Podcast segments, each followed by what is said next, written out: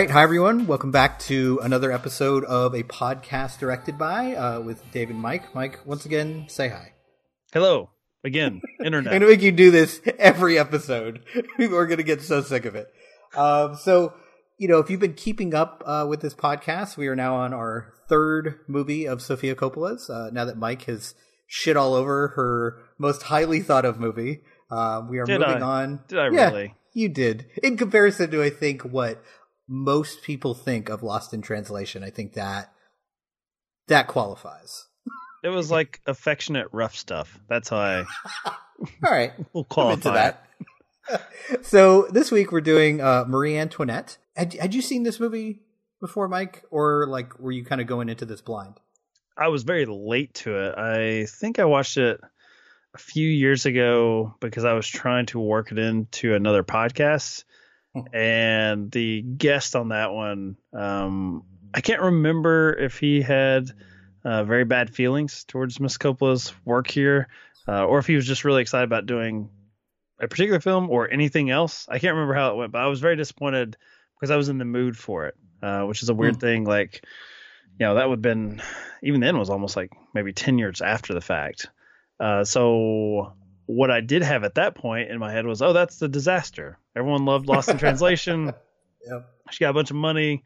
Uh, she did this like, you know, music video that was a, a, a charge that was sort of thrown out there with this one, and uh, everyone hated it. And so I probably had a really good rediscovery of it, which was maybe just like this false narrative I'd built up, like, oh, it's awful, it's terrible, and then I like pick it up a decade later, and I'm like, it's lovely and fun, and this is mine now. Like it, it became suddenly very personal to a grown ass Kentucky man looking at this. Who knew? You know, this, Just her audience. That's who sure, she was really. you know, centuries later, you know, looking at uh, the French politics and the the tragedy of it all, but also, you know, it's very pink and there's some cool rock music.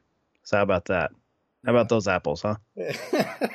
uh, so this was my second time watching it. I like you came to it pretty late. I think probably watched it a year and a half or two years ago, um, and had some issues with it, but liked it overall. And it it got me to wondering, like, okay, we've talked about this about my like weird issues with Kirsten Dunst, where like for some reason I just had like a negative reaction to her as an actress, and I was still kind of in that mindset when I saw it.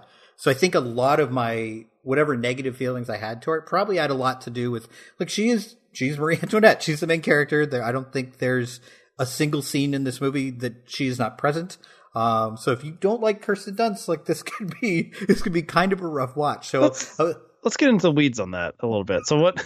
okay, Uh, first off, just for yourself, you know, what is it about her? And I mean, what is it about her? Because I don't, much like the film, like I kind of have an inkling. It's like, oh, people don't really dick her, but I'm like, was it just her version of Mary Jane, the Spider-Man movies? Like, uh, what is it about her? Like, I don't feel like she's had enough of a film presence to be like consistently obnoxious. So Yeah, why I- is she to you? I don't know. I wish I had a good answer for this because I don't hold that opinion of her anymore. Like I, you know, going back and watching all these movies with her in it because you know she is kind of a uh, Sofia Coppola standby. Like she's in a lot of her films, and I'm just like, I like her. She seems very nice. She seems very pleasant. I like her on screen. That's not a good podcast take. I I, know, like her. She seems like, very nice. Uh, and I remember, like, even back then, enjoying her in the first in the first couple Spider-Man movies. Like, I, you know, I wasn't one of these guys who like she's not hot enough to play Mary Jane. She's not her hair's not red enough. Like, I was just like, oh, let's let's ease up, fanboys. It's okay. Um, I remember, you know, because the only other movies I think I had seen of hers before I saw her in like Coppola movies were like this and like what like Bring It On. Like that was her big claim to fame. At that point. Yeah, I mean, I Uh, guess uh, as a child, Interview with a Vampire, but Yeah, as far as and an she's great there, form- but that's a very. I mean, that's like if you're looking at Natalie Portman's career, like you know, like I when I think of her career now, I don't think of Leon. I don't think of the professional. Like I, Phantom Menace, Attack of the Clones. Yes, I'm with you. I just think like people when they age through Hollywood, like there's a there's a big difference between their performance as a child and their performance in their 20s, 30s, 40s, and beyond. Right? Like I, I think I don't remember who said this, but a, a lot of people have said that like you know when you work with work with kids, it's mostly good editing. Like this is you do a bunch of takes and you try and find the right one. You're not going to find a lot of great child actors. I've seen the uh, red carpet uh, pre-Oscars interview with uh, Jacob Tremblay to know that that's a lot of editing to get that room performance out of that kid. He he's a fucking idiot. I mean, he's He- you know, he likes his socks. He's, he's very excited. He's a really happy kid, uh, which is why we can't stand him. That's I just, Just- want him to know which movie he's in. I remember them asking a question like, "What do you have coming up?" And he's like, "Uh." Like, well, I mean, the poor kid. He's got like six movies lined up, and he's like ten years old. Like, I don't know, man. I don't I just go where they tell me to. it really, you know, it, it it definitely did ground the idea of like this uh, young thespian as the kid that doesn't know his address, doesn't know where he goes to school, and it's like I went to school with those kids, and nobody was handing them trophies. You know, no one was looking at them as this young genius, but. Kirsten Dunst maybe had a little bit of that with Interview with Vampire, so I'll give you that. That uh, yeah, she was she was held in high regard. I think she was in Little Women with Winona Ryder. I think that was Oh, also like when right. she was on Yep. the come up. Um, but I think Marie Antoinette is more a hint of what like melancholia, maybe that type of film, Right. Mm-hmm. that type of work. Is that cool enough for you, Dave? yeah, I like it. Way, way to really hipster. dive into film Twitter. Let's go back to Bring It On. I've got ten minutes on that. just remember who brought up Bring It On. I'm just saying. Um, yeah, enough. so um, so when I you know saw this a couple years ago, I think I hadn't. I don't think I'd watched her in a lot recently, so I still had. You know, like sometimes it's terrible, but we have our preconceptions of people like going going into these movies. And this time going going in again, I had kind of left a lot of that behind um, for whatever reason, and I I think I found it a much more enjoyable experience this time, and kind of you know uh, viewing this performance on its own instead of like, oh, it's Kirsten Dunst again. Here we go. You know, it's just like, and we all have actors like that. I'm sure you have actors where as soon as they show up, you're just like, God, I don't know if I can do this today. Like, I just, Reese Witherspoon. We'll we'll pick on an, another young blonde, another child actor. Uh, But man, is she good in Big Little Lies, which just as of this recording just premiered again this week, and I like I like her when she's so mean. I like her when she's uh, not the nicest. Election, another one. You know, I have Yeah. a certain type with Reese Witherspoon. yes, absolutely. Um, so going into this again, what were your what were your kind of expectations? Did you did you think you were going to like it more? Did you did you think it would hold up? Like now that we're you know watching all of Sofia Coppola's work.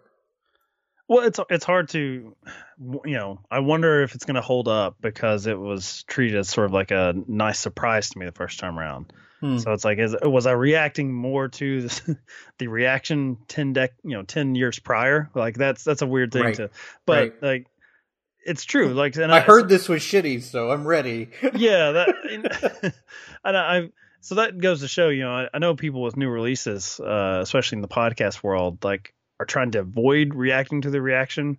But uh, Marie Antoinette was a film that did, you know, it had that stigma about it that it was just like it would be like probably unfairly since I've not seen it watching like Ishtar to me. So hmm I was a little more hesitant watching this one than say our follow up uh, to this uh, somewhere um, Mhm. because I had such a positive reaction to it. Uh, that was kind of like my little baby that I didn't, want to ruin with your bullshit, Dave, and your bullshit podcast. That's fair Um, enough. But you know what? It's just uh, it's a fucking fun movie, and it's to me at least it is. It's very fun, and I think it's very rare for uh, a period piece of this nature to be fun, even with the conceit, or I guess you know the the the concept she comes up with to make this like a rock video, um, Mhm. in a good way. Um, But I mean, I think there's there's a couple interesting things. I think it's you know it's framed in this music video way, right? Lots of you know bright colors and you know music that doesn't, certainly doesn't fit the time, and sometimes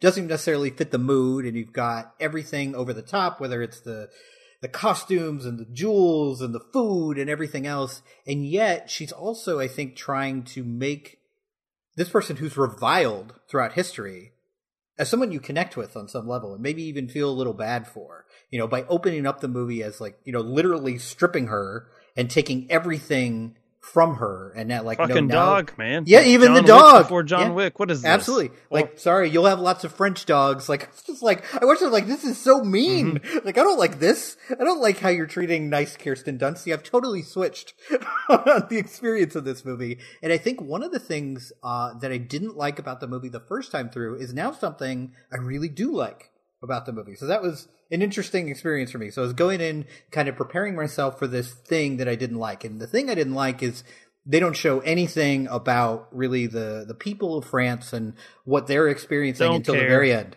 don't Right. care. That's me. Well, well, I mean, not, a, and for me, it's not a don't care, but I think from a filmmaking perspective, it's actually really smart because if you show everything terrible that's happening because of the behavior of the royals and everyone else, then it's hard to feel bad for her. Like you can't because like, oh, people are dying in the streets. I'm supposed to feel bad for this kind of weird coming of age in the palace story. Like, uh, not so much. So I actually really like now that they never show that until kind of the untimely end of everyone involved in this story.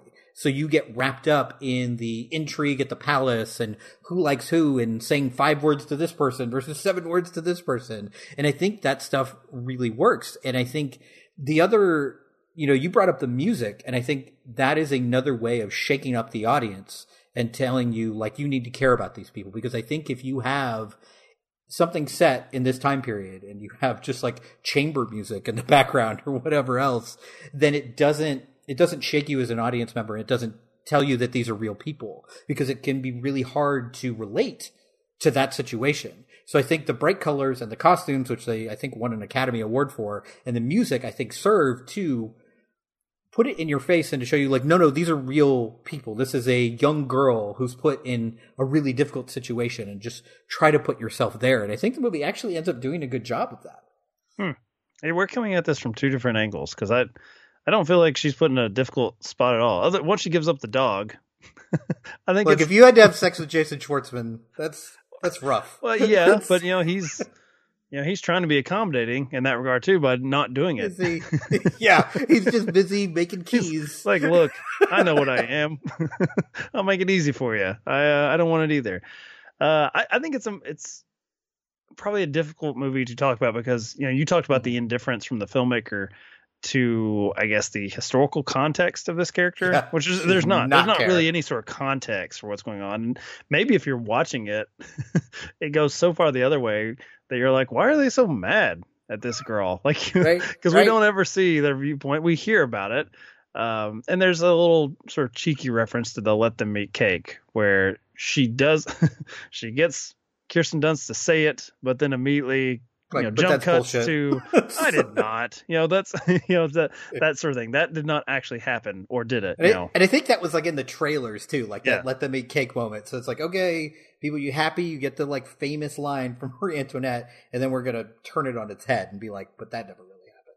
Uh, it works a lot better for me than you know similar themes that we're we've covered on this with the virgin suicides where you know in that regard it's uh it's the male gaze the the, the neighbors the little boys who have complete indifference to almost every other aspect of their childhood or every other peer. And it's just like our hyper focus even into adulthood on what happened with those girls across the street.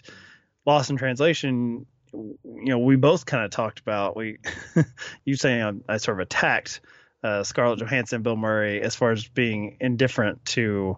This is my whole goal with this podcast is to make you the bad guy. Well, you're, you're part. You came at it from a probably more uh, politically aware viewpoint, where it's like the film was kind of indifferent to the actual land that they're in by focusing on these two tourists.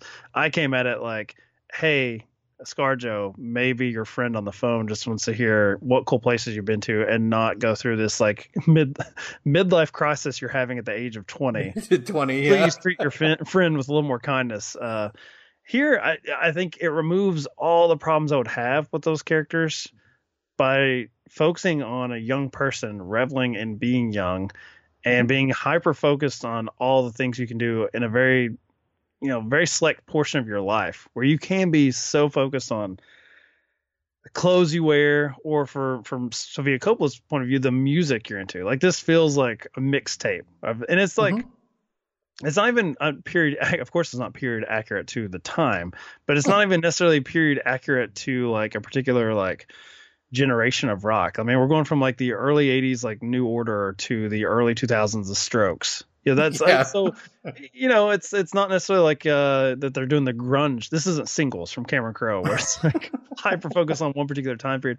So I mean, Right. it is the film is brazen uh, uh, about sort of wearing like I guess it's like cool shit influences on its sleeve. Like no matter if like and it's you're, you're just gonna have to go with it. Like you eventually have to become. Unfortunately, I feel like most male critics were probably like the Jason Schwartzman character, where they're like, "Can we? Can I just go to bed? Do we have to stay up and party? like you know, or, how much longer do we have to have fun? Can we get serious?" And I, I think the film's honest about the character that life, you know, did sneak up on these two. Like I think mm-hmm. he's the one that has the line like we're you know, I think where they're praying like you know we're far too young. Uh, He says something of that nature, far too young for basically the responsibility that's befallen us with the death of his father.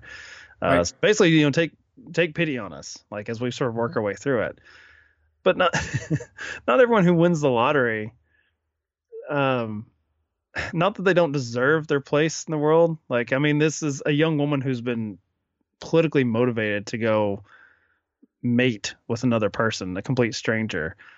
So am I supposed to feel bad that she has sort of a skewed sense of self? No. Fuck everybody else. Like I want her to get hers. Like I want her to build her nice little garden or little like, you know, cottage town home or whatever away from the husband that, you know, doesn't really want to have sex and she doesn't want to have sex with him. I'm reveling in all of it. I'm like, get yours while you can because I, I know they're gonna they're gonna come for your head. So I'm yeah, it have doesn't have a happy ending. This is, I mean, I kind of love that it doesn't go. It there are a couple kind of expected ways it could go, given that it's a quote unquote period piece, even though it's clearly, you know, not a period piece. Um, it could have been very dour in some sequences where you have this like, oh, my husband won't have sex with me. This is so upsetting. Ever, my mom's writing me these letters. My brother's coming to visit me, like trying to teach me how to have sex with this guy. Um, but she's always like very kind of congenial about the whole thing. Like kind of like, yeah, well, that's not happening anyway. I'm gonna go. I'm gonna go party. Like this is great. Like whatever. We'll we'll work it out. Like she's always kind of upbeat about it, and then you know she starts cheating on him. You know, for lack of Eh. I mean, is it? Uh, but there was never this moment like, well, he, you know, it, it was an embarrassment to the crown and blah blah blah. Like that's never even delved into it. They're just like, no, we're just having a good time. Then I'm gonna hang out with my husband. We're gonna we're gonna figure this out. Like it's weirdly for a uh for a movie that's talking about its lead character, where you know, you know, it's going to end very poorly for her. It's like remarkably fun and positive throughout the entire runtime. Like even when they're, you know, you know, they're in the carriage ride on the way to their death, it's still kind of like, you know, there's a rueful smile, but it's not like no one's crying. No one's, you know, no one's like, oh my God, this is the worst day of my life. It's still like, let's kind of look back at our time in the palace and that was, we had a good time. Like, which is really strange for a movie like this, but I kind of love it for that reason.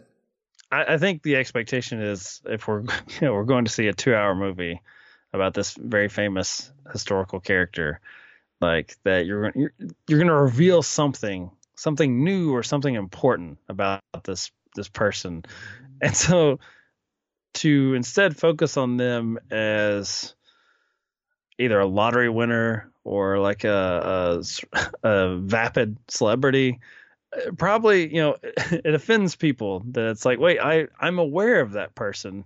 And that's all there was to them? Like you're you're, you're, Right. you're sort of laying them bare as this could be you know the the girl or the the boy at the mall.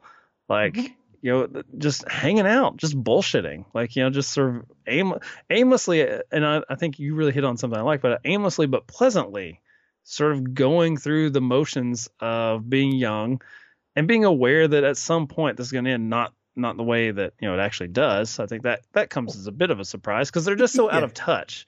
But Right. they they have no chance but to be out of touch, at least in the context of this film. You know, th- this Yeah. version of it, which she, you know, she's on record. Uh, Coppola is like saying, I, I wasn't attempting to do like some sort of like historically accurate. It's not a biopic.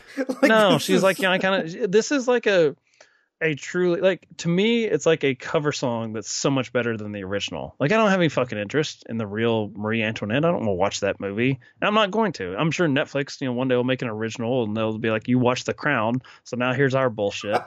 And we already had a better one. We had like you know the, the cool sort of pop rock version of it Yeah. that i want to see.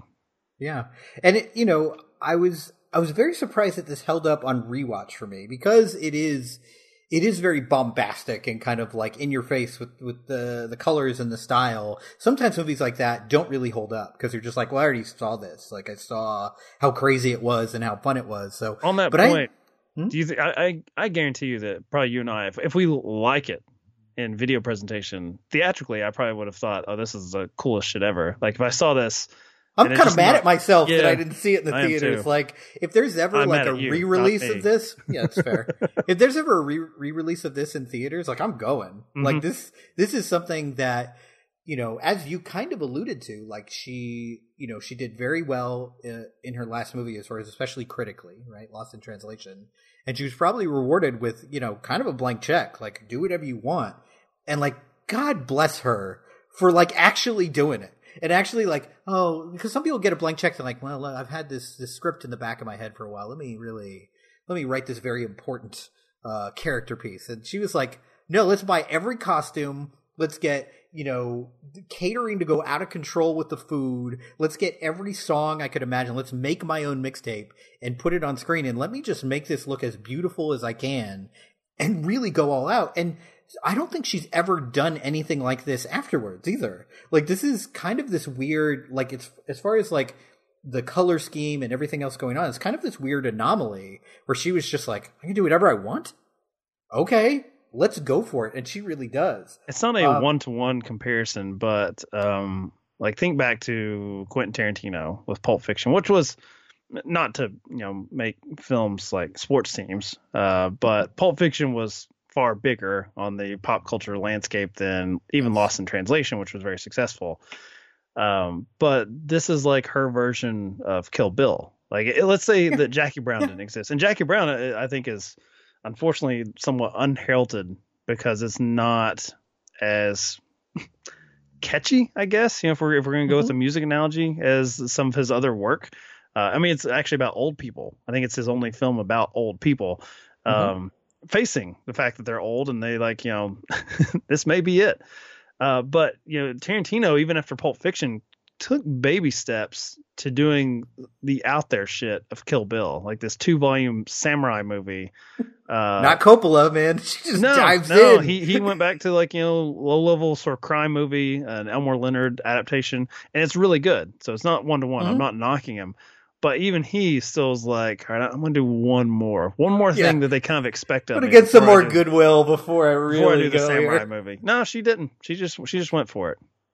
I also think this movie, at least for me personally as a viewer, has a has an ace up its sleeve in Rose Byrne. Like I could watch her play this character for about six more hours. She pr- she plays uh, plays loud drunk very well. Oh, she's so good. She's so good. I like. I she's was was there a character that you wanted more of in this movie? Because like that, even though Rose Byrne is in this a fair amount, I always wanted more of that character because she was just so enjoyable and over the top.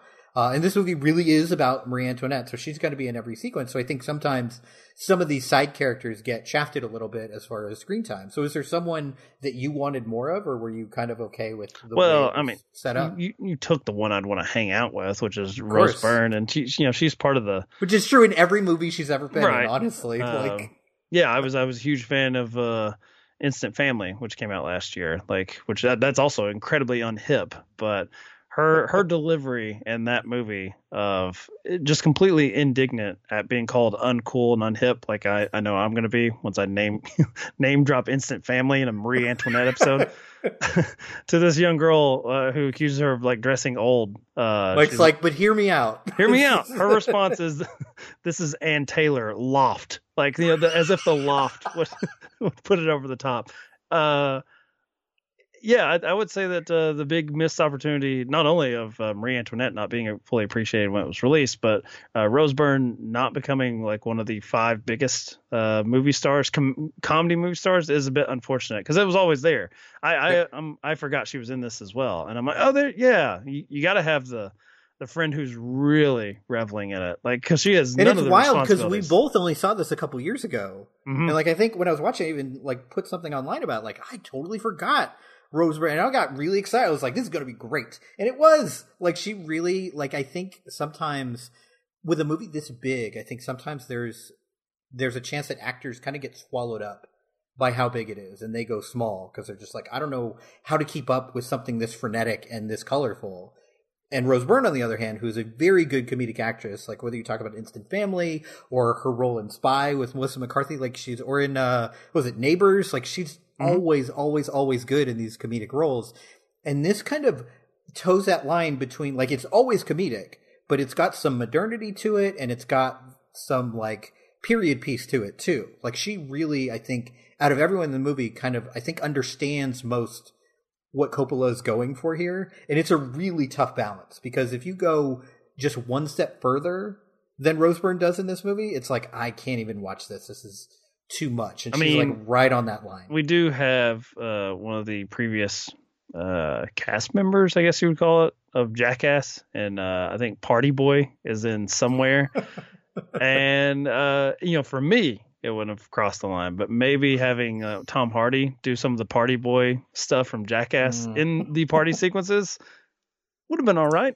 Would have fit the bill. So if you're if you're asking me to answer the question, it can't be Rose Byrne, more of somebody, Tom Hardy as a drunken jackass in the That's background. good. I actually did feel that when I was watching the movie, and some of it's probably just because Tom Hardy has gone to kind of these great heights, especially as a supporting Mhm. actor. That you're just like, you had Tom Hardy, and he's like barely here. He's barely, and of course, this is back before kind of he had become a star. Even though it feels weird to call him a star, like he's known, but he's not like a movie star. He's not the guy I mean, you cast you- as the lead. you look like Tom Hardy. It still takes decades. Right. I mean, it still right. takes fucking forever. So This was before he was covering his face in every movie he Mhm. did. like, yeah, absolutely. So, I mean, I think there are a couple missed opportunities, but like, I, you know, I knew there were going to be some surprises when we did the show about like what movies we really latch onto. And if you had given me these like six movies ahead of time, I don't think that Marie Antoinette was going to be the one to be like, can't wait. That's the one we're really gonna like. Like I, you know, maybe Lost in Translation, maybe have a, you know, a a 180 on some of her later movies that I didn't like. But like I, I really enjoy. And this is one of her longer movies too. We've kind of talked about how she tends to make these movies that are about 90 to 100 minutes. This is a full on two hour movie, which and is like, the main honestly- reason she is our launch director. this is why she's our favorite.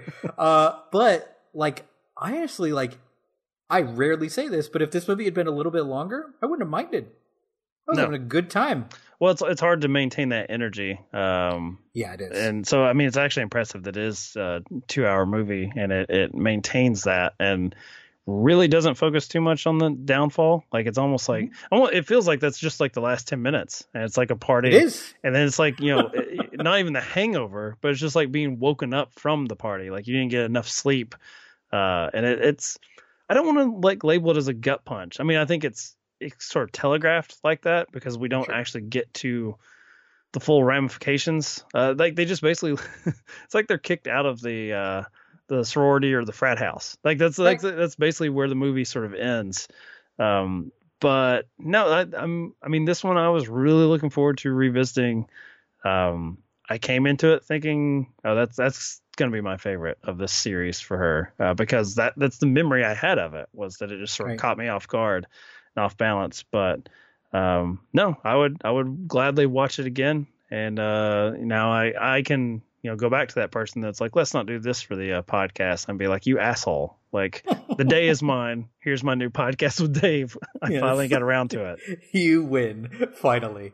Yeah, I mean, I think it's a, it's actually to me a really smart choice to not, to not go really go into what happens to them after this because we all know, right? It's no, it's no secret how Marie Antoinette dies, how everything goes. So for them to just have this kind of, you know, slightly down, you know, trip on the on the wagon, and then you see like the ramifications of what they did to the palace, like that's enough. Like you, for me, like because everyone knows what happens to her, you get the message at the end of this. You don't need to like it doesn't need to go blood and gore. It doesn't need to show all the all the details.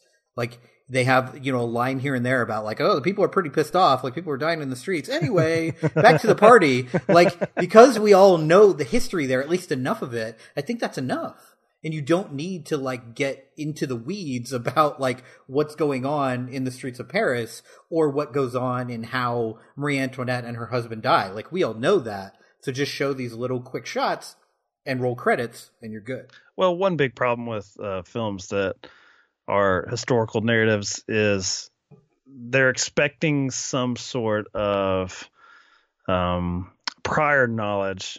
Uh, I guess in the marketing, as far as why this person is worthy of a film, a two-hour film or whatever, we're gonna go over their life story.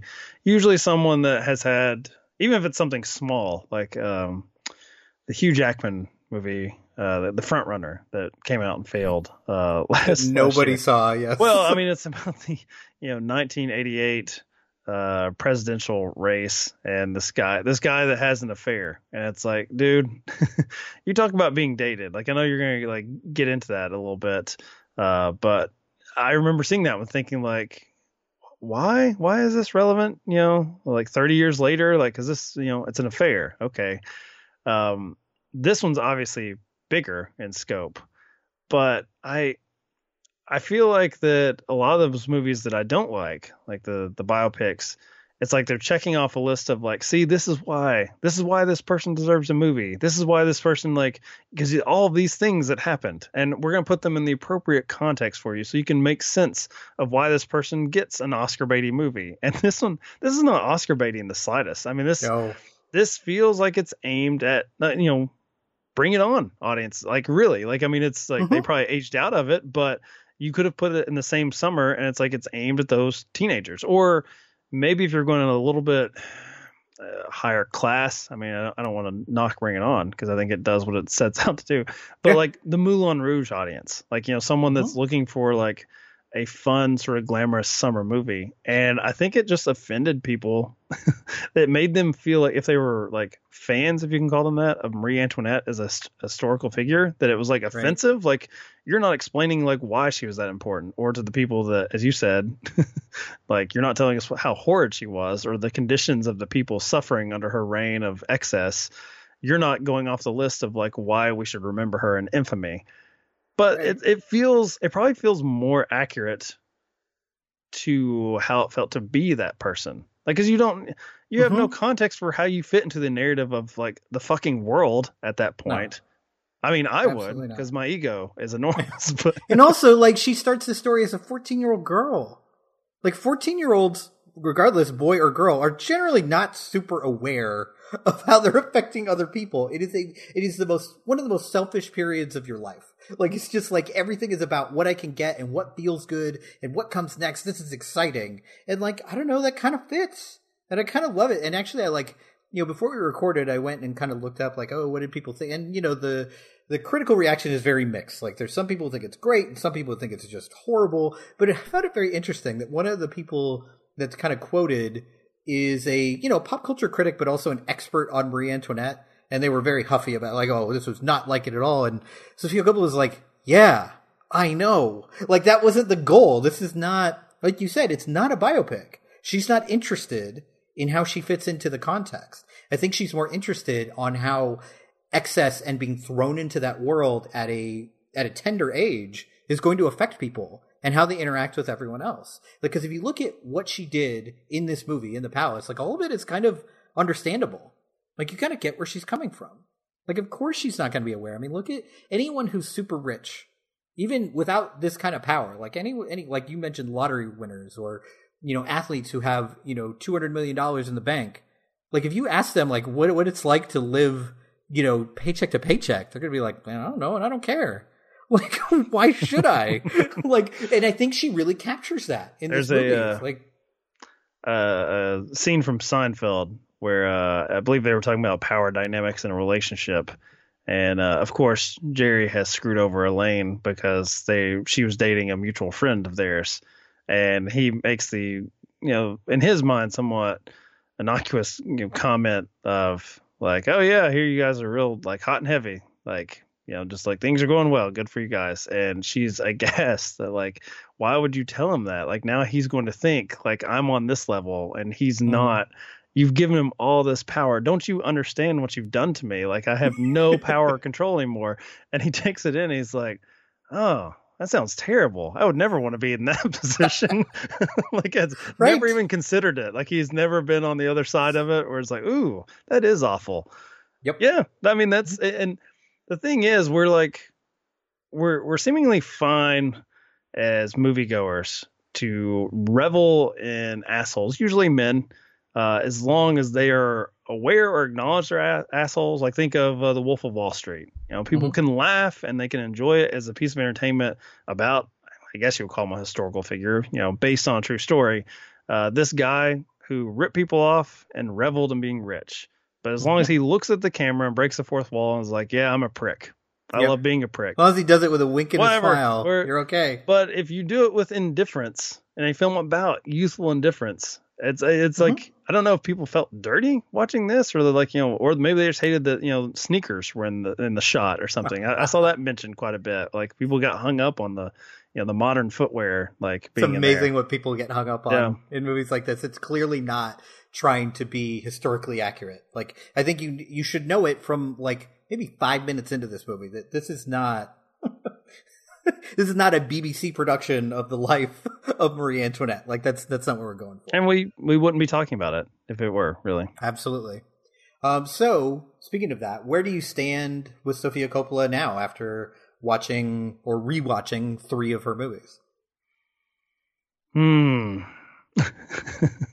Do I like her more or less? Because now, eh, coming off the high of Marie Antoinette, am I going to approach these next series of conversations of films uh, with a little bit of pain, wanting her to just like, you know, just fucking go for the guitar solo of Marie Have some Antoinette fun. again. Yeah, just know, because Lost in Translation is such a, a muted, uh, you know, the the sense of humor there is, you know, obviously very quiet solo characters and just long shots of them having mildly amusing slash annoying things happen to them. Whereas, you know, this, uh, I mean, there's nothing mild about the lifestyle that Kirsten Dunst's version of the character plays. So I think, you know, I think I'm going to come to these next films probably bring up this film. Unfortunately, if you hated this, if you hated this podcast and you hated this film, you may hate me going forward for the next, you know, few episodes because I'm going to be like, where, you know, where is that? Where is that hint? Where's the fun? Come on. Yeah, I mean, there's there's obviously fun in some of the later films, but this is such Sure. a uh, such a defiant movie, and it- both Mm, its it's a good word interest and its presentation, uh, that I think I'll I'll be looking forward to that uh, even more so in films that unfortunately didn't make the uh, timeline of this podcast. You know, it may Yeah. still be around the corner, but I don't know. Uh, As if I was coming off of this in 2006, I would be like, okay, I get it. I get like you know Virgin Suicides. I saw you know someone like I'm that's one to watch for. Uh, Lost in Translation. Well, that got praised quite a bit, but maybe you know maybe not as much as it should. And this one, it's like okay, now now I'm now I'm seeing what people supposedly saw in Lost in Translation. I see with this, and of course, uh, if we were on podcast terms, we were online at the time. If there was such thing as podcast, then I would be like just listening to them and bitching about them to you privately, like sending Right. DMs. Like, "Li- did you listen to this? They're idiots. Everyone's an idiot, Dave, but us. They all miss the point with us. uh, luckily, listeners, you have us to listen to. Finally, someone who understands, who gets the point. I mean, you can you can reach out. The only interaction I like is when if you call me an idiot. I I, I like the word idiot. I like I like to look at it. It's probably my favorite one, just like aesthetically. So you can call me that online. It's fine. nice. Uh, yeah, at directed by Pod. Uh, come come Sure. yell at Mike. um, I think for me, it's it's interesting because when we first when we had our introductory ep- episode about Sofia Coppola, I I said I was looking forward to watching her most recent movie because I felt like my expectations were too high. Uh, uh, and I think I'm making the same mistake all over again. I think my expectations are even higher now watching them in order uh, because, like I mentioned earlier in this episode, I didn't see this until a couple years ago. And had I watched her movies like as soon as they came out, like my expectations right now are like through the roof because I at least like all three of these movies. Like I would watch any of these three uh, right now, and I would be totally happy to watch any of them. And I think Yeah. actually, even Lost in Translation, even even even the late for me terrible here. Lost in you know, It's not gonna Translation. keep me awake. It's eleven o'clock at night here. I don't know. so but for me if anything each one has been a little bit of a step up. Um i know that's like scandalous to say that marie antoinette is better or more enjoyable than lost in translation but that's kind of where i'm at after watching this movie and that's I mean, it is. and that's that's definitely not something i thought i would have said a couple weeks ago.